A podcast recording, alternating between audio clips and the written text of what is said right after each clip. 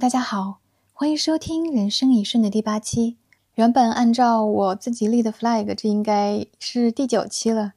但是11假期那周因为压力太大断更了一次。这期就跟大家聊聊最近发生的这次久违的卡住经历，以及我从这次卡住改到的一些从高压状态中离开，穿越恐惧，摆脱麻痹，把负面情绪转化为正面行动的方法。先说说这次卡住的经历吧。在好人能不能搞钱的那期跟大家聊过，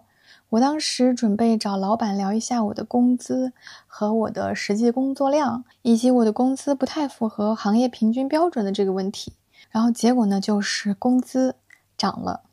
但同时又工作内容增加了一些，然后这些内容将会非常占据我的脑力和精力，很可能会导致我整个人的有限时空被工作彻底覆盖。然后呢，我可能会无论如何去压榨自己，提高工作效率，可能都没有业余时间再去做自己想做并且能够滋养自己的事情，比如说写我自己的公众号、录播课等等。然后呢，在11放假的当天，还被老板叮嘱构思整个内容运营的调整布置，以及未来的发展规划、数据目标。而且关键是，规划是我干，内容也是我干，执行还是我干，就好像一头驴，它又要一边推磨，又要一边拿鞭子抽自己。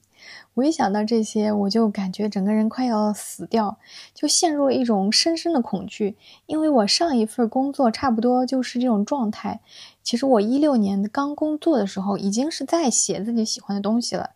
但是呢，正式踏入工作岗位之后，每天都是很难发挥主观能动性的被动劳动，上班12个小时都是连轴转，下班之后整个人累到脱销，不要说发展兴趣爱好，就是看点书的时间和精力都没有。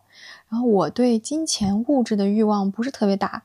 工作如果本身它不符合我的兴趣爱好，或者说它有很多的条条框框，封建等级制度很森严，里面大部分时间都是来搞没用的形式主义，那对我来说它存在的意义就仅仅是赚点货币来兑换和满足基本的生存需求，以及承担必要的家庭责任。作为一个现实的理想主义者，我当然不会期待有那么好的运气，能刚好遇到一份工作给我带来超越生计之外的意义感。我既热爱擅长，又能同时满足我的精神物质双重需求。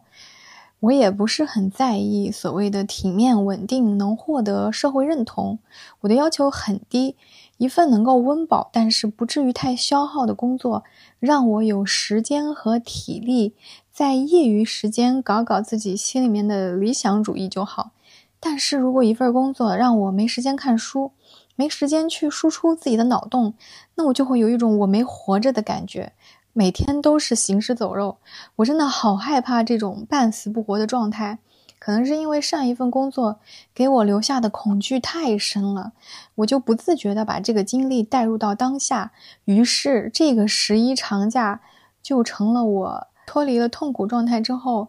久违的一次像噩梦一样的长假。白天带小孩的时候我就心不在焉，到了晚上大脑里面有2个小人，一个不自觉的开始构思老板交代的规划方案，另一个又很抗拒的在说，你干嘛放假了，你在干嘛，你为什么又开始替别人承担业力，你那么努力工作，获得了与之相匹配的福利待遇和休息了吗，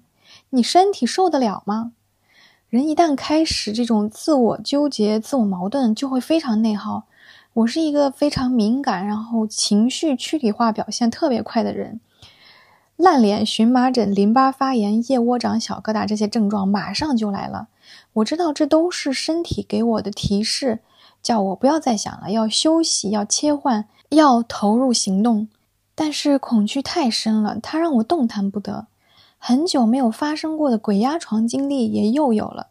我醒了，但是我不能说话，身体也不能动。我的身体不再是一个可以帮助我去执行计划的得力干将，它变成了一座监狱，牢牢锁住了我不停奔跑的灵魂。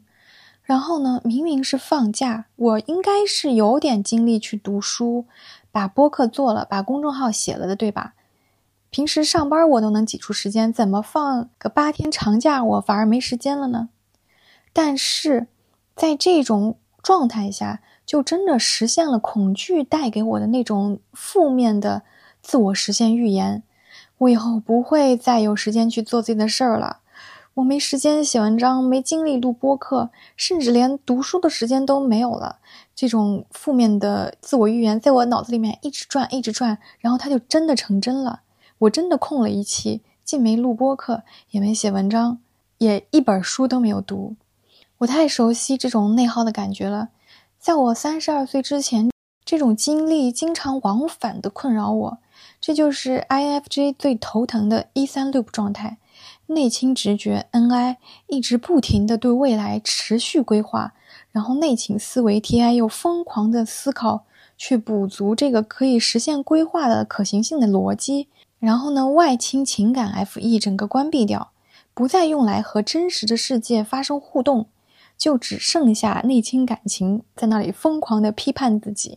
这种状态会让人进入只有脑内风暴的植物人状态，就整个人像卡住了，像瘫痪了一样，整个人脱离外部世界，像乌龟一样缩进内部思维的空间的壳子里。外面人看你好像是那种瘫住不能动的状态，一天躺在床上什么也干不了，但是你自己的大脑却是一种处在 CPU 疯狂烧干的，脑子能转出火星子的状态。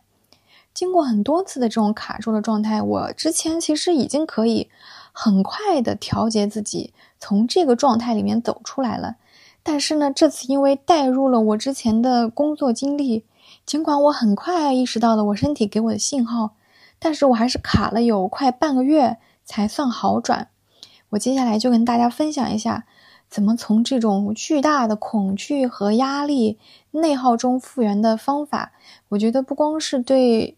像我这种 INFJ 这个人格类型的朋友有用，对其他类型的小伙伴也是适用的，因为人类在本质上心理功能都是相似的，只是排列组合各自的值的高低不一样而已。那首先第一个点就是尽量不要让自己陷入这种内耗的沼泽的状态吧。在大脑陷入脱离肉体的行动，不停的自个儿在那儿运转的状态的时候，就要马上意识到，提醒自己这是不对的，然后跳脱出来。第二个点我也觉得是很重要的一个点，或者说最重要的一个点，就是咱们边哭边行动。我这次就是因为过去的工作经历带给我的那个恐惧太深了，一下让我陷入了不能动的状态。我很焦虑那个我不想做的工作方案，因为我自己是一个直觉型的人，我对内容能不能打动人心，够不够真诚，我是很敏感的。但是你让我拍拍脑袋想一想，要拍一些数据化的指标上来，我真的很头疼。我对数据一点都不敏感，因为这件事情我焦虑了一整个的11假期。但是很好笑的是，在我收假的那个早上，我把我11脑内活动的想的这套运营方案写出来之后，我的焦虑就消失了。所以就是与其内耗不如行动，焦虑消失一点，动力就能多一点。于是我又成功的在断掉一期之后续上了播客和每周一的发文，这又给我一些信心，让我觉得我是可以通过自我调节来穿越这种压力和恐惧的。我对我能够在新的工作内容调整过程中，是不是能够把握我自己的节奏，平衡我的理想和生活，又重新有了信心。也就是说，恐惧带给人的最核心的感受就是我无能为力，我什么都做不了，我应对不了。这种心理状态真的太虚弱了，会让一个人有觉得自己什么也不行的羞耻感，或者说是自卑感。这种自卑感又会让人进一步丧失行动的能量，于是我不行，我无法应对，就变成了必然会发生的现实。用最近流行的显化来说，我们通过恐惧成功的显化了一次失败的经历。当然在我们特别内耗的时候，是会经常通过恐惧一次又一次的显化出各种失败的经历的。没有心理能量真的会很难一边哭一边行动哎。所以这个时候不如再给自己上点显化魔法，不断的给自己念咒，比如我可以，我有信心，就算最后结果不好我也能接受，我充满能量，我一定可以，无论发生什么我都有力量去从容面对，就这一类的你可以自己编，反正就这一类的一边干一边念，增加心理动力。行动当然是最好的方法，但是对于很多情感型的人来说，理不好这个情绪真的是没有办法开始行动的，念咒了也不行，这个时候就需要去找朋友倾诉，找比自己有智慧的人去出谋划策，去排解这个难处，去坚定自己的信念。就比如说对 INFJ 这个人格来说，就会有很多建议说啊，你在 E3 loop 的时候你可以使用外倾情感 FE 和他人表达自己的感受，来抵御过度内省带来的这种不确定感。但是这里真的要说的一个就是，如果你没有选对问的对象，可能会进一步增加你的不确信感哦。就比如说我这次的内耗经历，我跟我老公说他是一个 INTJ， 然后 INTJ 的父母功能是外倾思维 TE， 这是一个非常现实的功能。那我老公就说什么，他说我不应该把精力花在写文章做播客上，因为这没有收益，要好好工作，不要想着有自己的事不就好了吗？只工作不就没有烦恼了吗？你看这就是一个典型的沟通失败案例。我四舍五入也算死过一次的人了，难道我不知道我自己想要的是什么吗？我根本就不在乎什么收益，这就是能让我感到高兴，能滋养我生命的事儿。我就是因为太担心我会不会以后再没有时间没有精力来做这些真正能让我感到非常快乐能滋养我生命的事儿，完全变成一个被生活所迫的工作机器，我才会难受啊。结果你跟我说哎，你就是成为一个工作机器就没有烦恼了，这种交流根本就是雪上加霜啊。然后呢我又找我妈聊了，我妈虽然是 INFJ， 但是呢当她作为一个母亲的时候，她就会陷入另外一种焦虑中，她就不会有那么的稳定的内核给到我了。我妈就会很担心我的身体健康，因为她之前见过我工作时候的那种抑郁状态，那作为母亲她非常焦虑，于是呢她的做法就是禁止我跟她探讨这个话题。她说下班了你就不要再想了 OK，又是一次失败的沟通。一个呢说我从根本上就错了，我就不应该去想我有自己的事情，那另一个呢就压根儿禁止我的情绪流动。所以这种就是完全失败的，完全起不到我们想要的那种雪中送炭功能的沟通啊。那如果你刚好在日常中想要去通过亲密关系获得一些心理支持，